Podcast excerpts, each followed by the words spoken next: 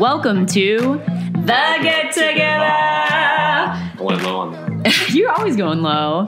When they when you go low, I go high. um, this is our show about the nuts and bolts, the brass tacks, the bare essentials of community building. I am your host, Bailey Richardson. I am one of three human beings who works at People and Company. I'm Kevin Huynh. I'm also a human being that works at People and Company. I do a lot of our one-on-one coaching with community leaders. Each episode of our podcast, we interview people who have built communities about just how they did it. How did they get the first people to show up? How did they grow to hundreds, thousands more members?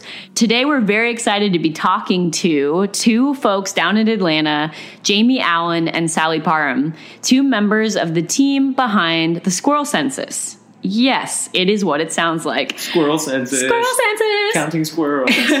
the squirrel census started down in ATL in 2012 with a very simple, semi inexplicable, wild idea. Let's count squirrels and present our findings to the public.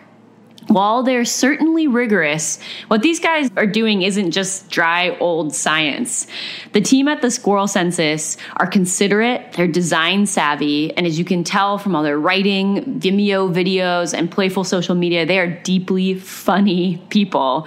They've made a scientific activity into something not just accessible, but playful.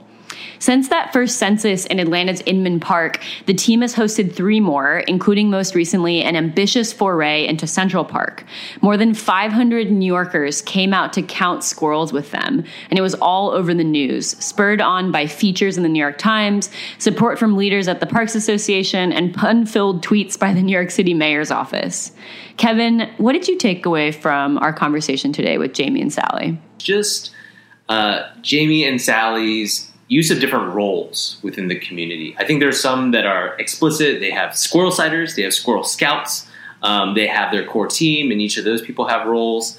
And then there are roles that are uh, maybe less explicitly defined, but you know they work with uh, actual like squirrel experts. I know so much about squirrels. They work with people in the city, in parks, and um, it's truly a collaborative effort, not just in getting a lot of people to do something together, but uh, in kind of empowering people to bring their unique skills to the table who are interested in this project to contribute in a meaningful way. And I think that's so cool to see how they've embraced um, kind of leadership in different shapes and sizes. Yeah, absolutely. It's it's interesting. I don't know if this will be able to come through in just audio, but we interviewed Sally and Jamie together. And Jamie is the original founder. Sally came on later. But it was just so clear how stoked Jamie was about his team and how stoked he was about Sally and how he's like built this like crack team of people that like he's just delighted to watch that core team expand the capacity of this like wild idea that Yeah. he had. And I think these big moments of having a census, they design ways for like hundreds of people Yeah. to realize it. And I think it's funny, you just see sometimes in founders or leaders or original organizers, like their instincts permeate the whole thing. Yeah. And it was so clear to me that Jamie was just like delighted at like how Sally's come on and added so much. Um, and I can see how that like informs the entire thing. Yeah. Um, so cool. All right.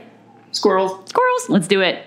My name is Jamie Allen. I'm the creator and head writer of the Squirrel Census. And my name's Sally Parham, and I'm the logistics chief. Rad. Awesome. Yeah. Welcome. All right. Well, Jamie, I know that you were probably there given you're the creator in the beginning. So, can you just take us back to the aha moment when you decided that you wanted to start a squirrel census? How did this idea become a globule and orb in your brain that it must happen?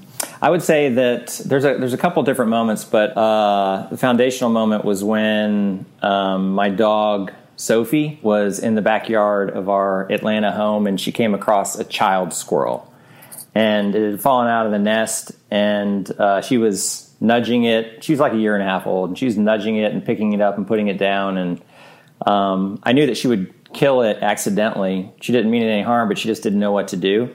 And um, so I took her back inside, and we watched from the window as the squirrel went back up or the mama squirrel came down and took the baby back up the tree. Um, and from that moment on, she was completely obsessed with squirrels. And this is this is like 2004, I guess it was. And I didn't really think anything of it because lots of dogs are obsessed with squirrels. But as a writer, her obsession with squirrels became comical to me, and it was kind of an ongoing storyline that I was noticing. And so years later, I tried to um, write a humor piece about it. And the humor piece, you know, the fictional Sophie, her name is Marilyn um, in the story, was obsessed with squirrels and was convinced they were going to come down and attack everyone and kill them. Uh, and she was going to have to protect her owner. I uh, and Jamie. So, yeah, we're Yeah, just making clear that me, the owner is Jamie, Yeah. fictional version Yeah. of Jamie. Yeah, um, and um, and then they do in the story. The story, the humor piece, turned into a short story, and then there came a moment where the squirrels actually do come down and attack everyone. And right in that moment, I needed to know how many squirrels were out there. Um, so I started calling around, and uh, no one had the slightest idea. They were laughing if I, when I asked the question, but I thought I thought it was kind of funny. And I think it's important to note that at the same time, I was interested in telling a story through infographics. I followed New York Times infographics and Feltron and that kind of thing, and wanted to tell short stories through infographics in fun ways. I was dating someone at the time, and she was a graphic designer, and um, we would come up with story ideas. And then this idea came into play where, like, you can go out and count squirrels and then present the infographics. And so the only thing I lacked at that moment was an entire team to do that. I had no idea how to count squirrels or do infographics or anything like that. And so then it became sort of like a months long exercise. And the first person I talked to about it was my best friend, Stuart. And he previously had a lot of experience putting on random art events, um, bike races that he would attach like a, a fun game to. He once, for an entire year, painted tiny flowers onto Wow. little pieces of canvas. And each day he would hand out a tiny painted flower to somebody that he didn't know and then record their um, reaction to it. It was for him to get over his own anxiety, but it turned into this art project that by the end of the year, everybody knew who the painted flower guy was. And this is before social media. Um, so, anyway, I talked to him about it, and he has that kind of brain where he doesn't ask why. And we just started coming up with ways to do it. Like, how do you do that? We're not scientists or anything. And he was the first thing I think we came up with was like, yeah, we'll create some cards and we'll go hand them out to everybody in Inman Park and have them tally the squirrels in their backyard, uh, sort of like a regular census, I guess. One thing led to another. Time passed, and I just started mentioning it to people. And I mentioned it to Nat Slaughter, who's our cartographer and infographic guy. And he was, I didn't even get done with the second sentence, and he was like, Yes, I'm in. um, I mentioned it to Josh O'Connor, who's uh, with the U.S. Fish and Wildlife Service, and he's our field commander. And he was just like, Yeah, uh, obviously. Great I'm in." energy online with Josh, I must say. that guy is made to be a character. You got to check out his Twitter account. Oh yeah, hilarious. he's so great. Yeah, and as the field commander, I mean, he has this commanding presence too, and even he looks imposing, but he's like he's a teddy bear, and uh, everybody loves him. And uh, he, you know, in his spare time, he fights wildfires. Um, he's one of the, yeah out west, like where it's bad. Like he's um, one of those guys that's mapping the whole thing, and so he knows how to organize large groups of people and Yeah. move them around. And then uh, Sally uh, got involved. We needed it bad.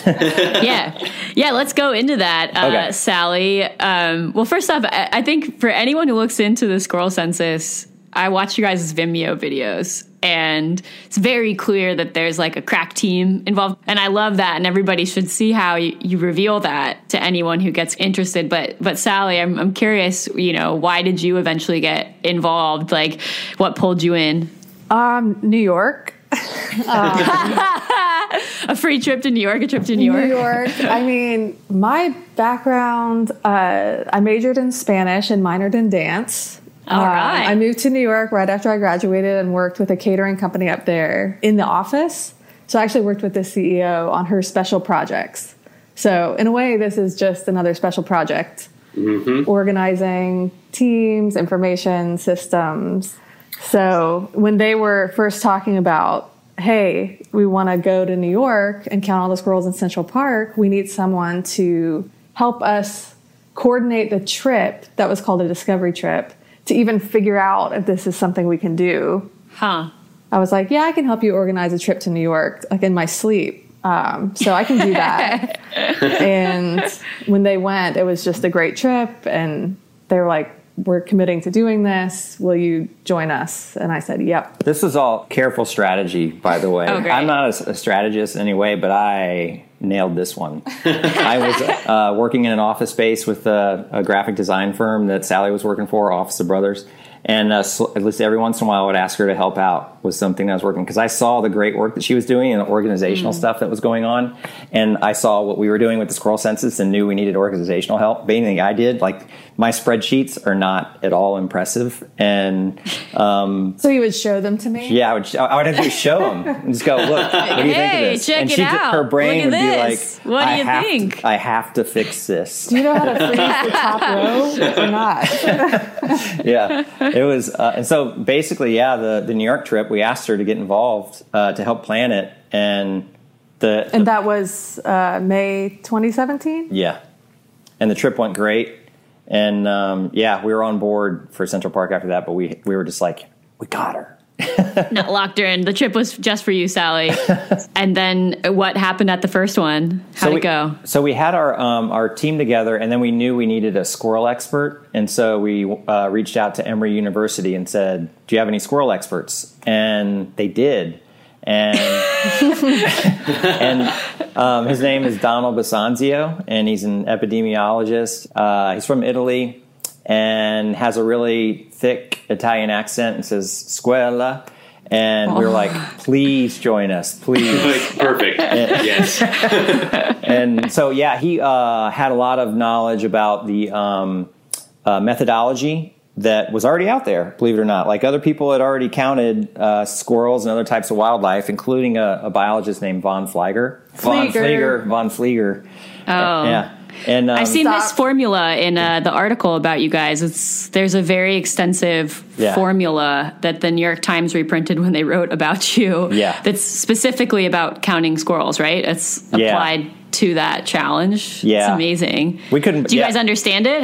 Have you guys done the math yourselves? Um, I have it explained to me about once every three months, and I understand it for that moment, and then Yeah. I forget it, and someone asks me again, and I go, "Let me ask Donald again." Like, what, what is it? Um, it's a complicated formula, but essentially, you break down the neighborhood into hectares or the urban space into hectares. And 100 meter by 100 meter, and you count each hectare twice, once in the morning and once in the late afternoon, um, when squirrels are most active. And you take that data and then you apply it to the formula which takes into account that you're double counting squirrels and that you're undercounting squirrels and that there might be two sighters in a, uh, a hectare and one sighter in another hectare and that kind of stuff. And it gives you a squirrel abundance number in an area. And um, so to do that we were looking at this formula and the methodology and we're like okay well we need volunteers we need to sign people up and to us I, you know we operate from the standpoint of like why not and it was like, yeah, it's easy. We'll get a ton of volunteers. Who wouldn't want to do this? And um, we did. We, we had a lot of people respond to the uh, the first Inman Park squirrel census. Can you tell me about how you got the word out for that first one? We're always just so curious about like you have your team and then, you know, maybe your f- existing friends and family, but who were the first people that were like, I get this Yeah. and I'm showing up for you? And, and how did you make the connection between you and them?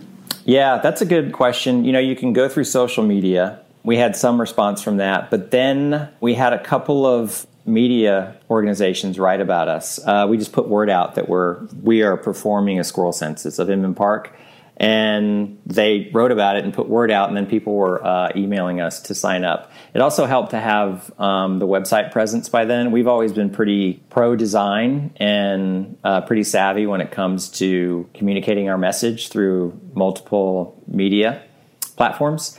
It's a fine line because we like to keep it organic. There's plenty of ways these days where you can like reach a large number of people if you buy followers on Instagram and that kind of thing. Uh, we don't like to do that. and We've never done. Can you that. say can you say why you don't like to? I agree, but I'm just like I'm curious to put, see how you put it into words. it's an accurate measurement of the value of your project. I think you only get people uh, that come to your project who really want to be there, and you only get people hearing about your project through the natural avenues that are already in place. I think uh, you're not fooling yourself into thinking that oh, you got 30,000 followers, but only 30 are interacting with you. Um, we've never had that problem. We know that the people are following us are following us because they're really interested in what we're doing. Um, or unfollowing because they're no longer interested. Right. Yeah. that's completely fine. Um, yeah. I, I do want to just zoom in really quickly on. I already mentioned, Jamie, that you're a writer. Mm. And one of the things that immediately strikes you about uh, the squirrel census, if you visit the website, is the writing. Like it's hmm. it's funny. I, I almost laugh out loud. It's oh, a website because it almost feels like the way people used to make websites, like in the '90s, just like a lot of text and a lot of personal expression. Hmm. And I can imagine that you were really able. There's something absurd about the squirrel census, mm. which uh, you're really able to bring to life with the way you describe it. Mm. So, can you tell me about how you know when you're when you're maybe reaching out to press or reaching out to people to explain the squirrel census? Like, what's your approach with your voice? Is it just your natural kind of way of operating, or how did you think about communicating the energy of the squirrel census to other people? uh, I just did it. I just, um, I would say that uh, the squirrel census voice, um, if I can call it that, is as natural a voice as I can put out there. Mm. It's, I want to count squirrels, and my team wants to count squirrels, and so we're just trying to reach people to count squirrels. There's humor embedded in it, and the type of writing that um, I think I've done best and enjoyed the best. Um, always has a humorous element, but it and it opens people up. And then it, uh, Chekhov, I think, said you open them up with humor and then you punch them in the gut. um, and so I like to open people up with humor and let's mm-hmm. not, not, take ourselves too seriously, but then give them something that uh, has a little more substance and meaning behind it.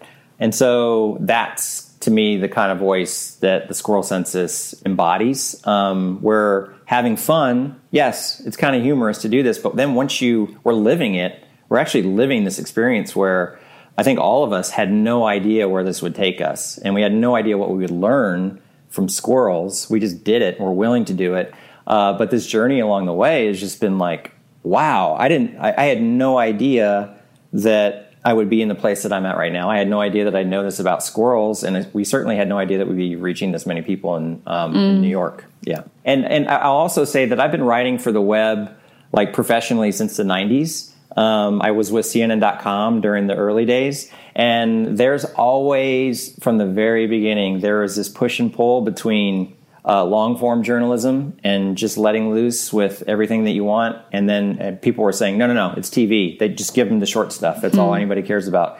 And mm. I, I, always uh, was pushing for longer form journalism. And I came from the, the foundation that uh, we were teaching people how to use this medium. This is the first time they were using it. And so we were teaching them how to use it.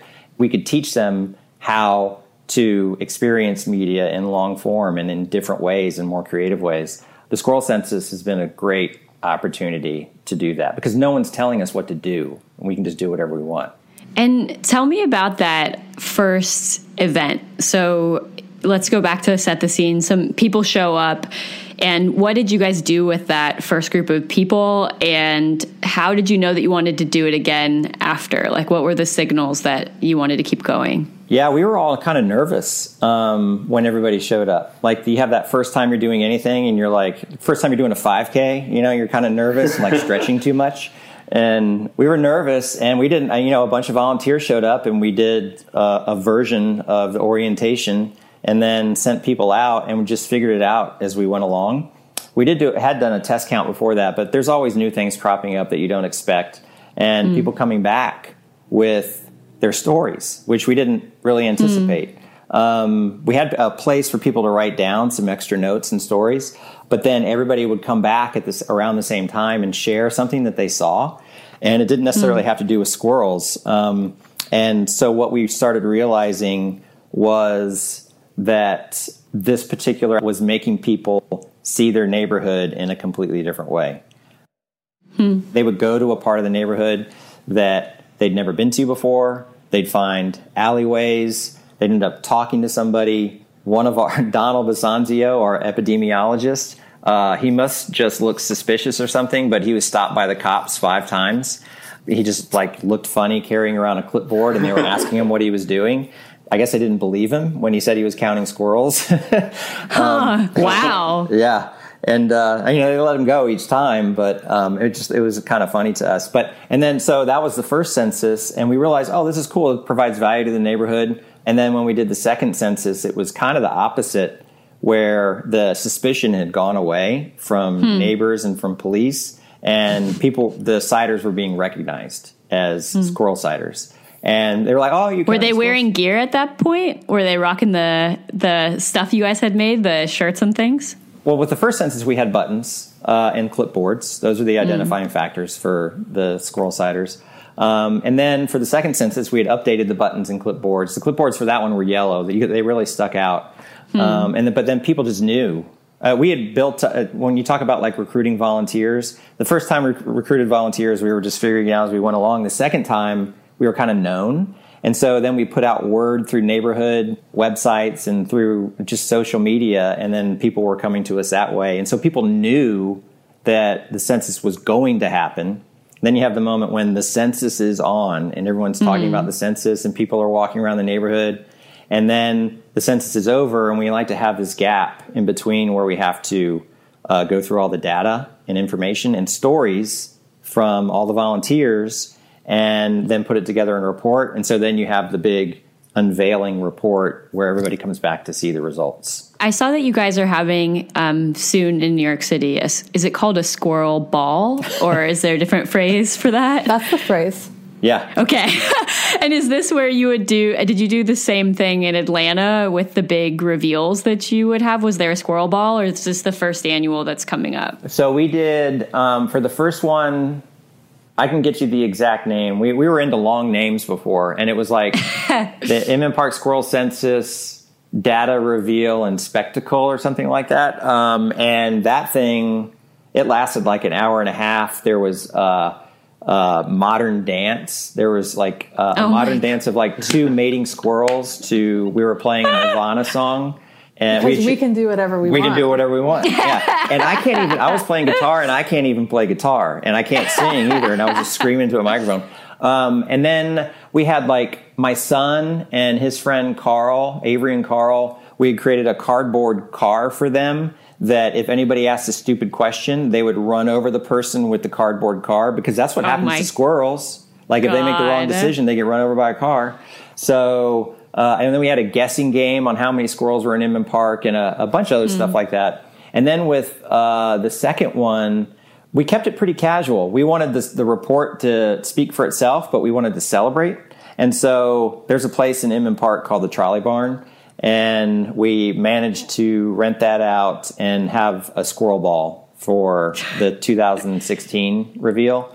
That was fun, and it was also a trial run when we're looking back on it now. The squirrel ball was like we saw everybody wanted to come to the squirrel ball, and um, there's just like it has a certain ring to it. There's a, there's also a neighborhood ball here called the butterfly ball because the butterfly is technically the mascot for the neighborhood, even though we're trying to change that. Um, so, um, and then so when it came to New York, though, we were like, we're going to do a presentation, but like squirrel ball just seems like it seems like New Yorkers should have a squirrel ball in Central Park. Absolutely. Everybody should have a squirrel Yeah. ball. Can you guys tell us a little bit about Central Park and the idea to go from Atlanta to Central Park in the first place? And like, how the hell did you make it happen? Because it seems like a pretty big endeavor.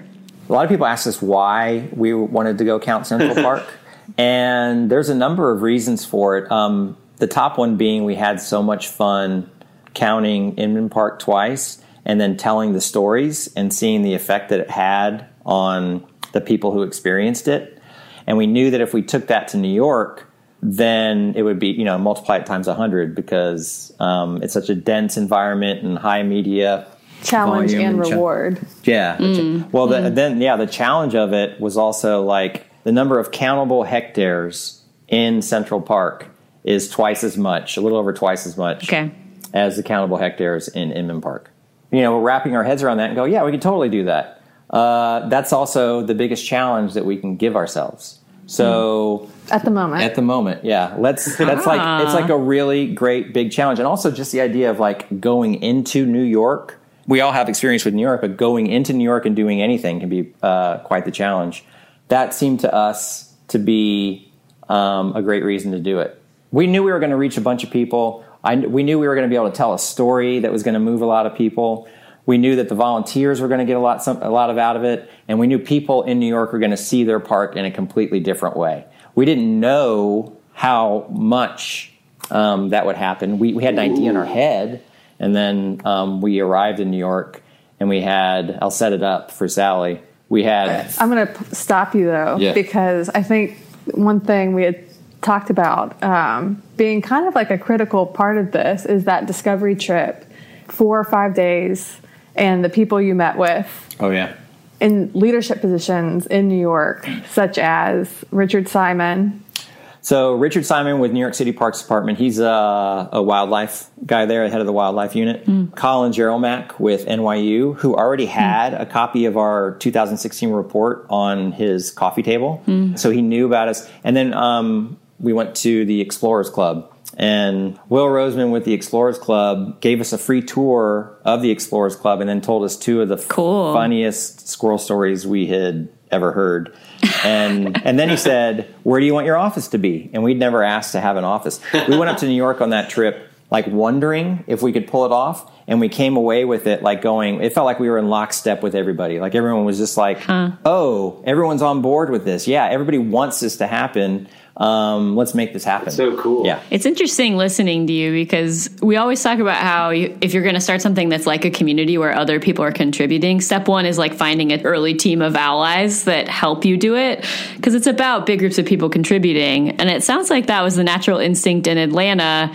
And then you just did it again in Yeah. New York with that discovery trip really was just find the right people to help you realize it. So did they like was it about they helped you get the word out or how did these partners help you? Uh, yeah, they helped get the word out. Uh, they also just gave us um, a feeling of legitimacy. We get asked why more than I've ever been asked in my life about anything. It's like, and it's like for a lot of people, we've learned to identify the people who are asking why. There's some people that want to just know why because they want to be involved, and then there's other people that are asking why and they will never understand it in a million years. And it's difficult to talk to them, and we encounter a lot of those people. They're really vocal. To go up to New York and then suddenly talk to someone and it, within two sentences they're nodding and going yes we want to be a part of this. This is fun. Uh, the legitimacy that provided us it gave us confidence and made us realize that you know on some level even though we know we can tell ourselves when we're you know having our little meetings we can go this is worthwhile. To have someone else outside it to say this is worthwhile and we want this to happen that's uh, was a big moment And here are some things to consider yeah in developing your plan. yeah, taking us seriously. Um, Richard Simon was like, you know, the New York City Parks Department can't officially be a partner with you, but we're going to help you navigate how to do all of this. You're going to have to get a permit. You're going to watch, want to watch out for this, and you're going to want to watch out for that. And then when we got up there, we actually wrote a press release, and just to get word out. And the Parks Department put it out on their whole whatever it is, like Yeah. media system. And then from that point on, like the New York City mayor's office saw it and they tweeted us. And Their tweet was amazing. I, I I read about it on like New York Post. What did it say? I can't remember it, but it was a pun. Something about nuts, I'm sure. There's a nut pun in the New York oh, Probably. City mayor's office tweet about you guys. yeah, Did- we, were- Success. Yeah, we were yeah Great we were like what? That was a real turning point for me because I was monitoring the sign-ups, and there was a section where we asked, "Where did you hear about this?" Uh, wanting to know, you know, where the people were coming from who were interested in participating in the census. And when I saw the mayor's office, it was immediately texted the team, "This is happening." Yeah. So we had when we showed up to New York, we had thirty three volunteers. Um, Wow. And we needed about three hundred. And we were at the point where we were like going. What's Hey- our contingency plan? Plan B, Plan C. Yeah. Like, what are we going to do? Like, can we count how much of the park can we Can count? we count 80% and then rely on people to who are there after we leave to finish up the count? Yeah, and then the, within a day, within a couple of hours, Wow. uh, the opposite happened, where Uh, Sally was no longer talking to anybody unless it was uh, Unless it was Josh. Yeah, unless it was food or you had something really relevant to say right now because she was dealing with all these volunteers all of a sudden.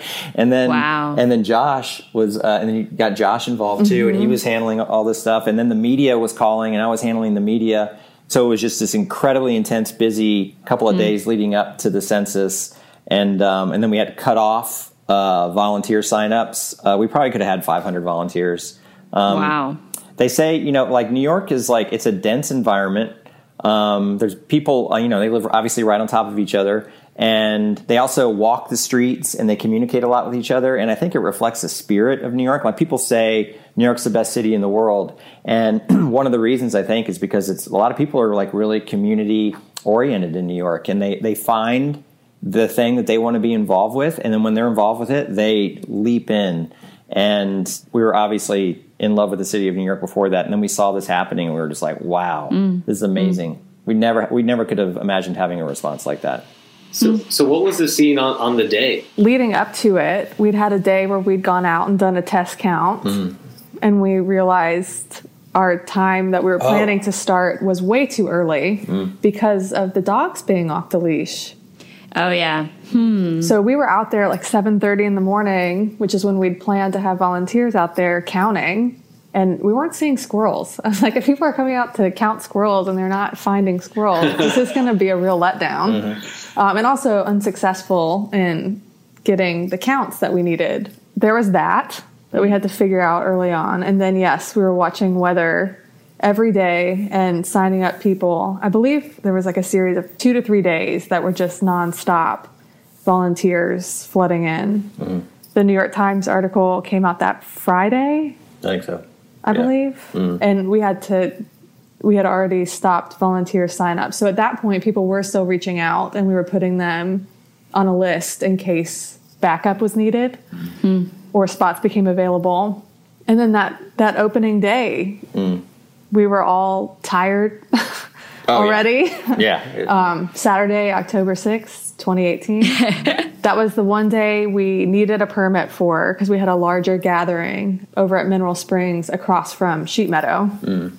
Um, and it was kind of overcast. the, the, the weather's a big deal and that's the gamble that you have over two weeks it could have rained every day for two weeks and it would have been a bust it turned out that the weather was perfect for everything. It had a mix. By perfect it doesn't mean it was sunny all the time. It had a, a mix of every kind of weather you could imagine. It had the it was hot at the beginning and kind of steamy and a little overcast and then we had some rain and then it cleared up and it was beautiful and then it got freezing and it was really breezy uh, towards the end of it. Uh, so it gave a wide variety of like the type of weather conditions that um, squirrels face. But that first particular day, um, the launch, we had the the conch blow. We um, from the beginning, Oh yeah. we um, have like it's I, I can't I have a conch shell that I had since I was twelve because it's like my parents should have been. Should, it should say we went to Hawaii and all you got was this stupid conch shell. They they brought back, and, but I I learned how to blow it and um, I just kept it around and I found it in a box like right before the first census. and my son was at an age where he was just like conch shell, cool, and was um, blowing into it. So I was like, when we launched this first squirrel census in Inman Park, you're going to blow the conch. And it became this tradition. And then in Central Park, you know, he's uh, 17 going on 18 now. And he's still the, the conch blower for the squirrel census. So for him, it's sort of, I was like going, I wonder if he's going to do it. I mean, this is going to be like, he's too cool for this kind of stuff now. And He and- did it. yeah. He went out and we were standing on the rock and we gave a little intro thing. Thank you for coming, all that kind of stuff, and um, how excited we were about this. And then we had the conch blow, and there was that moment where you're like, "Oh no," because you it's hard to blow a conch. And like, uh, is is it is it? Yeah, is it gonna I feel be, like it's common to own one and never know how to blow one. Yeah. Yeah, and um, he nailed it. He nailed He it. did. And um, Moment of glory. the count was on. Yeah, so that was Yeah. that was fun. Tell me about some of the people that have shown up over the years. What do you think the reasons are that people like are like, yes, I want to give my time to this? Sally was like so in contact with all of the squirrel sighters in the Central Park since it's like by name. Like Hell yeah. yeah I'm really excited for the ball to like Yeah. see everybody hmm. again. and everyone was like Sally, Sally. Everyone knew Sally, and then they would see her out in Central Park, and she was like, she was a celebrity for this for the squirrels. But anyway, Sally, why why did you stay in such close contact with people? Why, You know, why did you decide to do that? Some people wouldn't communicate like that. that was really important to me. That was like one little thing that stood out to me very early on that I knew I needed to do, which was stay in contact with the people who were reaching out to us. So there were a lot of communications, but you know, bringing joy to people. and- yeah, bringing joy to people, actually having a conversation. It wasn't just, hey, we need all the squirrels counted. So we need you for that purpose alone. It's like, no, these are people who are dedicating time to come out and do this thing with this spirit of adventure. You know, they were taking a risk. It was important that they know that they were people talking to us, we were people doing this thing and yeah, bringing joy. People canceled last minute, couldn't make it um, to their shift. They got a response um, and were offered other shifts to sign up for. People ended up reaching out. It was kind of interesting. Like, you know, you're up at six in the morning to go out into the park and count squirrels and you, you've said it, so you're like, hey, we're going to be in the field. We might not answer in as timely a manner as we should. Um, just keep that in mind. But then people would email, hey, my grandma's sick. I have to go to the hospital instead of coming out to count squirrels. I'm so sorry. Good luck. And I'm like, they're not telling anybody else this right now, but they're telling me as a volunteer coordinator, hey, I have this personal thing going on. Um, and that's like kind of one negative example or like maybe sad example. Uh, sometimes it was positive. Hey, I have a job interview. I'm sorry, I'm not going to be able to make it. And then it was like, great, good luck. Let me know if you can come out another day. So hmm. just kept it personal, which kind of like, why else are we doing this? Yeah, love that. But Sally, she does this with everybody too. She notices details about a person and uh, remembers the details. And so all of a sudden, all these characters started coming up through just by paying attention. She just paid attention to what these people were going through. And then you would go out. So my experience is um, I was one of four people going out to four different locations of the park to lead an orientation and, and send people around the park. So I would show up and Sally's texting me as I'm going out there going, don't forget to tell this to this and this to Sherry and this to Marty and all these people. And I'm like, okay, okay, okay, yeah. And then I get out there and then you see the people and you're like, oh, hi. Yeah, dimension. Sally was telling me about you. Yeah, oh, very nice to meet you. Very cool. It just created this uh, community uh, just by paying attention.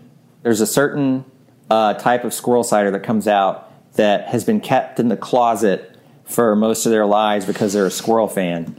And then they suddenly have this moment where they're like, wait a minute, you're telling me that there's other squirrel people out there and they want to count squirrels? And so they're finally heard and seen. And they come out, and there were people like going, "Look, this is my squirrel tattoo," uh, and it was Oh like that, it was like that moment where you're like going, "Oh, this is really cool." Okay, yeah. So yeah, the squirrel people are, and not only were they um, have their moment where they could go out and count squirrels, and they were bringing us gifts and everything, um, but they were heard by Sally, and Sally was remembering details about it and um, and creating this little community with us. We're still texting with the guy Yeah. right now. He's on the same like he he sends us texts from Central Park now with his update on the Central Park squirrels. His name's Stuart. He's like top level uh, squirrel sighter embodiment of the squirrel sighters. He's uh, been a closet squirrel fan for a long time. He lives in the village and he has squirrels outside his apartment that he leaves his window open and they come in. and No we'll- way. We'll, tap him. We'll tap him on the cheek in the morning to wake him up to so that so that uh, he can. The feed squirrel them. taps him on the cheek. The squirrel taps him on the cheek. Yeah. Whoa. And um and so he know like he knows squirrels better than we do. He knows where they are, what they hang out, where they hang out, and all that stuff. He, He has, has a shirt that says "Squirrels are my people." yeah. And so, so he like he was just like one of the top sighters. Like he goes out there and he's like, I already you're putting me in this hectare, and I already know where they're they're at right now. Like he has He named- helped other sighters. yeah, he helped other sighters. He was fun to have on board and still have on board. And then, but then there were other people that were filled in the gaps because we had moments where it was like we don't have a squirrel scout or we don't have somebody managing this. and then you were like, "Oh, I'll get this person to do it." Or- Yeah, um, Tiffany Bai. She was, uh, she is a student at NYU, and she signed up early on to say, "Yes, I'll help be a scout." So she was actually one of the first people I met. I met Jamie, Tiffany, and another scout when I landed in New York. Um, she was just on call. You know, where do where do you need me to be? Gothic Bridge, got it. I'll be there. Why was she uh, showing up? Do you think? What was her motivation? Was she a closeted squirrel fan, or what? What was her vibe? That's a good question I don't because it's not, it's not all closeted squirrel fans. It's other people that um, like uh, volunteer people that just want to do good for their community, and they're like, "Oh, volunteer? Okay, I'll go help out with whatever this project is." And that those, those people are super cool. She's a leader. Yeah. She just wanted to have a group that she could and lead. then she also falls into the category of student. Student. And there's yeah. like students who need to get like community hour service and and Hmm. put something on their resume. And so to uh, say you were involved in a squirrel count's kind of cool. She's a leader and would immediately just be like, uh, "You want me to do this? Sure, yeah, no problem." And it's like, wow, okay, yeah, she's gonna go far. Yeah. uh, I'm trying to think who else. Um, Gabriel. Gabriel's a seventh grade student, and his mom reached out, had found out about the census after signups were closed, and she basically begged his way into a shift. But she she sent a picture of him with a squirrel, like basically coming up to him, and I was like, okay, yeah, we can't not have him Image count credibility. squirrels. right? And then David and Judy, David and Judy. yeah, a retired couple. Uh, they live Aw. a lot near the park, and they're they're squirrel fans, and they have like stuffed squirrels all over their apartment. They keep inviting us over. We need to go see that. Um, Yeah. And so Judy likes to do spreadsheet stuff and enter data, so she started showing up at the office and just entering data. And David was like, he was like the type that's like, no, I need to be out in the field, and so whenever you need me, I'll be out in the field.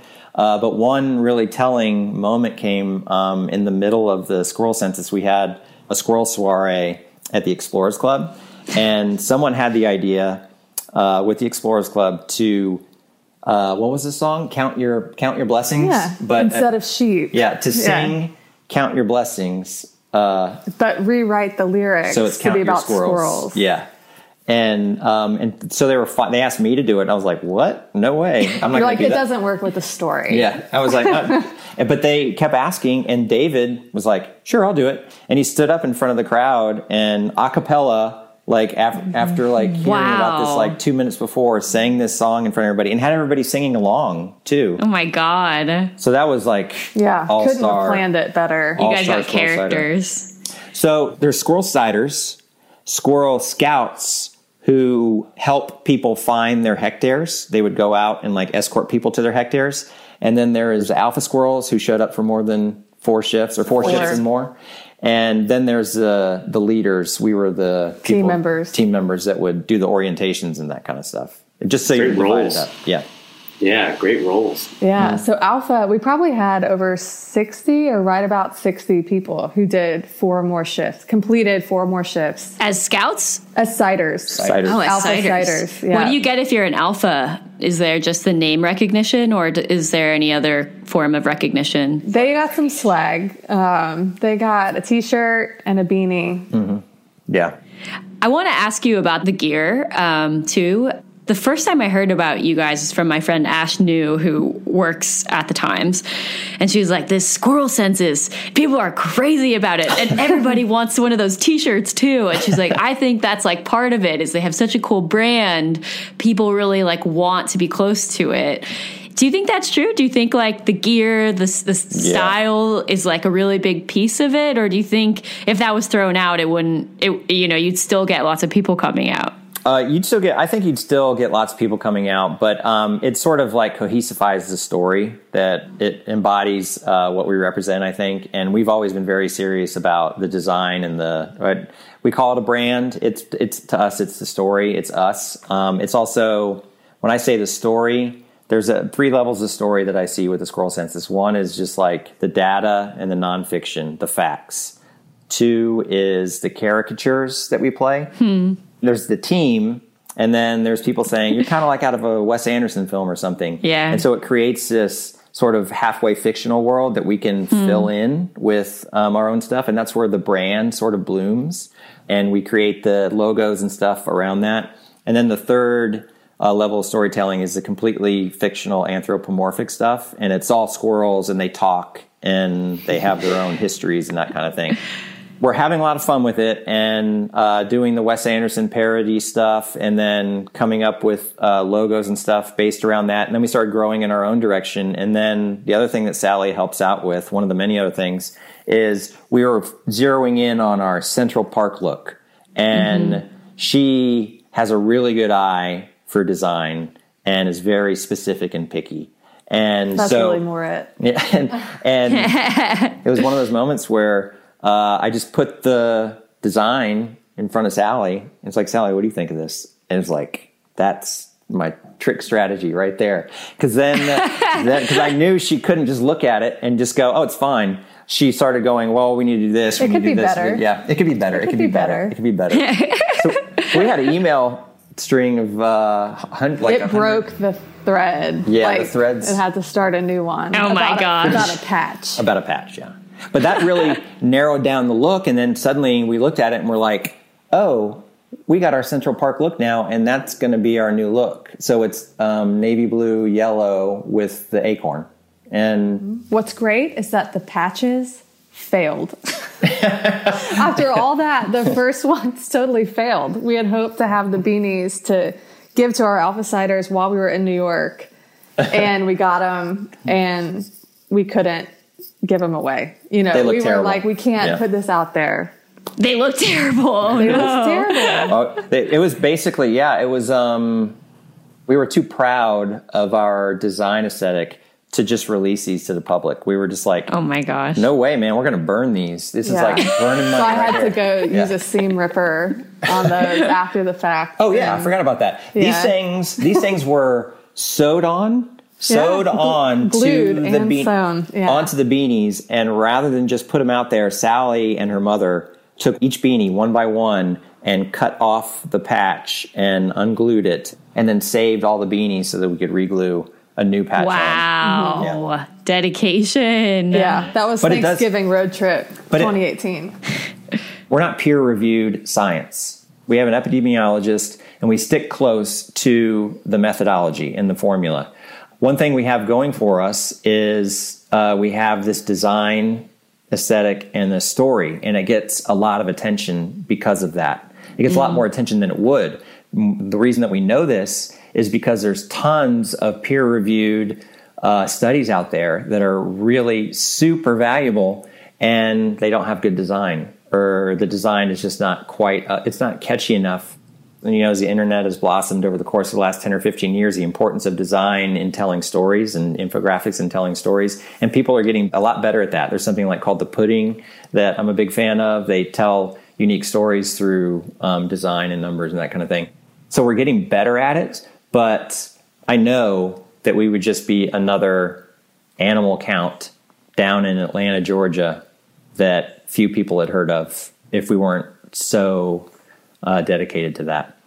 Yeah. yeah. Uh, we were talking to someone recently who's going to be helping us with the ball and had just asked her, What do you know of the squirrel census? Like, just curious to get her side, her understanding, her takeaways. Um, and she mentioned the memorabilia um, that we hmm. had. Oh, and that word stood out to Jamie and me because we were like, it is. It's that. It helps you remember the significant thing that happened yeah. that you were a part of. Um, we like that. From changing from merchandise to memorabilia. Yeah. I've always been a baseball fan, and it becomes a baseball kind of. Mm. Uh, tie-in mm-hmm. tie-in yeah where it's like you go to a baseball game or you buy old yankees gear that's memorabilia and mm. so it's squirrel census memorabilia to us and that sort of guides us in how we choose it yeah. yeah we've completely lucked out in a number of ways like meeting an epidemiologist who specializes in squirrels but we have also completely lucked out in the designers that have wanted to get involved i think most people assume that like anything, like most of the best designers are in New York or LA or some other big city. Atlanta's a pretty big city. Uh, but I don't think people will go, yeah, if you're gonna, if you want good design, you need to go down to Atlanta. But there are designers mm-hmm. here that we found, Office of Brothers and some other folks that they've worked with that created the look of the brand and allowed us to launch from there mm-hmm. and do what we're doing now. Yeah, as I hear you guys talk, I, I feel like we, we've been interviewing tons of communities, and the ones that really stand out to me are ones that take something that would otherwise be intimidating and make it playful and accessible. And I think science can be like really inaccessible and not humorous. And like, especially anything connecting to environmentalism, it's just like distant from the average person. And I feel like you guys are using design and voice and acknowledgement and human contact to really like guide people into participating and make it easy for people to say like yes i do want to do that and a space where like no one else is really doing that um, and I, I love that about you guys is the squirrel census a community yeah well we're no no we're not a community we're a family and mm. there's like, you know, you hear other people say that. It's like uh, going back to baseball again. There's always like the winning team, you know, World Series locker room, and they got the goggles on and champagne everywhere, and they're like, we're a family. Um, it's kind of like that, but it's like it, it really has actually become a family um, mm. from the beginning. And it's partly a family because there's like six of us. And, that, and it's also kind of a family because some members have left and then were replaced by other people, like Sally coming in, it wasn't like a, a verbalized concern, but I think all of the other team members were like wondering how's Sally going to fit in. Like we don't, we just didn't know how she would fit in, and then we put her into the Central Park Squirrel Census in a small office and with all kinds of pressure, and it was just like she fit in perfectly, and it was just like we've been lucky in that way, in that I think the type of people that I was going to say I think it applies beyond the team too. Yeah, the type of people that are attracted uh, to this project kind of, it feels like we naturally get along and, and help each other and, and balance mm-hmm. each other out. And that's what the whole family is about. Like, mm-hmm. like for me as a writer, I mean, obviously I couldn't do any of, I, I could tell the story, but I couldn't do all of the other stuff that's happening. And so, um, like making a map yeah, making a map. I could draw a map on a with a crayon or something, but definitely could not do what uh, Nat is going to be doing with the map of Central Park and the the squirrel chart that he's creating. Yeah, and it seems like too. I mean, the beauty of the whole thing is without the volunteers, without the map maker, without every piece of logistics, without all the communication, like it's a group effort. It exists only because the group works well uh, together. And that part I think is like very, very exciting to me that you guys can get so many people to participate and to contribute to the idea. Maybe you should say it's like a band.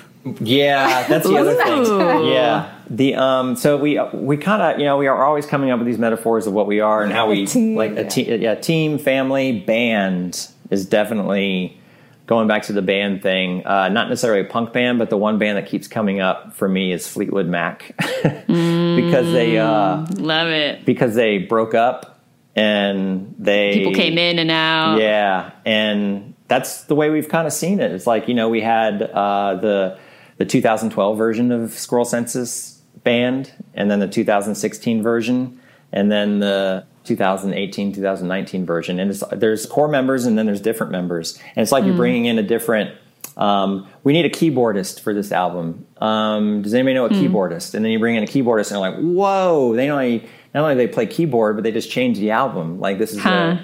a, um, so that's the way I love that. with us yeah it's also um, I think we're all control freaks um, in our in our in our daily lives we're all control freaks and this project challenges us to let go of control and let mm-hmm. other people handle things. And it's sometimes difficult, uh, but it's ultimately way more rewarding. Um, mm, for me, yeah, for me specifically as a writer, you think about a writer, it's mm. like hmm. you can control your little world and never see it published. That story that I wrote uh, about the squirrel and the dog never got published anywhere. Like no one wanted it. And and then I open up to inviting other people into a project, and then that's what um, we have the most fun with and the most joy from. Hmm. So it's about letting go of control. That's the lesson all of us adults can internalize. Yeah. cool. Awesome. Well, thank you guys so much for your time. I think that's a great way to to end the interview, but we appreciate it. And I hope we get to cross paths. I, I, am going to be traveling when y'all are here, but I, I'm going to send Kevin if he can come to say hi to you guys. Oh yeah. Yeah. Yeah. Come by. That'll be fun. Football, baby. Yeah. Thanks so much, guys. Appreciate it. Yeah, thank you. Since we recorded our conversation with Jamie and Sally, the Squirrel Census team has shared some fun updates and news from their Central Park effort. Here are the highlights. First, they had 323 squirrel sighters or volunteers take part in the Central Park census. By their calculations, drumroll please, there are approximately 2,373 squirrels in Central Park. On a glum note, the squirrel ball didn't happen. It was too expensive, but they did have the Central Park Squirrel Census report and map presentation and Solstice Eve frolic on June 20th, the last day of spring, at the Explorers Club in New York City. A hundred people attended, and Jamie reports it was quite fun. Finally, their report is remarkable. The reports they made contained the most comprehensive map of Central Park created in over 70 years. And they include two spots in the park that were newly named by the Squirrel Census. Nat Slaughter, their chief cartographer, spent over 1,500 hours working on these maps, and he was even invited to present them at the International Cartography Conference in Tokyo in July. It was a big hit. The two maps he made are both five feet by three feet meaning they're huge. One of the maps notes the locations and colors of every squirrel sighted. If you want one, the reports are available for sale on their website, thesquirrelcensus.com, or scope them out on Twitter or Instagram at Squirrel Census. One word, no underscores, no nothing else. Squirrel Census. Have you seen the movie Up? Yeah. Yeah. Yeah. Squirrel. Squirrel. Squirrel. Also, my I hid under I hid under the porch because I love you. my uh, my family. My name is Doug. The Christmas Vacation. Have you ever watched National Lampoon's Christmas I know Vacation? I know your parents. I know you love this. Uh, I don't know that part. A squirrel jumps out of the Christmas tree that they cut down from the wild and jumps on the grandpa. Anyway, That's exactly what I wanted to hear. I had one sort of special squirrel experience in college when I was sitting at a table outside of the Golden Bear Cafe eating tater tots, and then this squirrel jumped on my table give me some of your and tots. started like stalking me, like going like left and right, and like. And everyone looked at me and they're like, "Wow, that that kid is just." He's one of those kids that likes to feed squirrels, but it really was not that. Hmm. I was just frozen in time as this squirrel Trance-like was state. like you know, staring down my tater tots like a cheetah staring down, you know, its next meal. a cheetah like squirrel. My Yeah. uh, my grandma in uh, the squirrel census team always talks about how people like squirrel stories, and now I understand. Yeah. We're on the rope. My grandma, when she was in her mid to late seventies, she lives in the middle of a redwood forest in Northern California, and a squirrel jumped on her head, Ooh. and she tore a muscle. She tore a muscle. Yeah, yeah, because it was trying to get the squirrel off her head. Yeah. I once did a Would You Rather. I said, I forget what the animals, but it was something like, Would you rather have like a squirrel jump onto your face or, or a rat like run up your pant leg? Oh my god! I know. Definitely the squirrel. Yeah, definitely. That was cute. Oh god, that was an f bomb. We're at the end of the episode. We can bleep that one out. Yeah, thanks. Please bleep that. Beep. All Um, right. Okay. So the the other exciting news apart from these stories is that we're writing a book. Woo! Writing a book called Get Together. Like Everybody's this podcast favorite is also called book. Get Together. Oh yeah, sorry. Yeah, uh, it's going to be together. published later this year with more stories like this, more stories about communities, extraordinary communities started by everyday folks. It's a guide on how to start a community based on all this research we've done and experiences we've had participating in, researching, coaching, all that good stuff. Yeah. Um, you can sign up to get notified about that book on our website, which is peopleand.company. The company. Or you can say hi to us with an email to hi at peopleand.company. Woo! All right. Last thing, if you don't mind, Review us. it means a lot. Yeah. Subscribe, We love more us. reviews, subscribes, all those things. Yeah, it's a e- nice feedback For for, every us, new you review, know? Every new review, what is it called? It's a called. An angel gets its wings or whatever. No, I was going to say you're going to tell a new squirrel story. Oh yeah, podcast. yeah. Wow, for sure. stakes are high. Stakes are very high. All right. Yeah, put those stakes high in the air. All right. Well, we're out. All Okay. right. Later. See ya.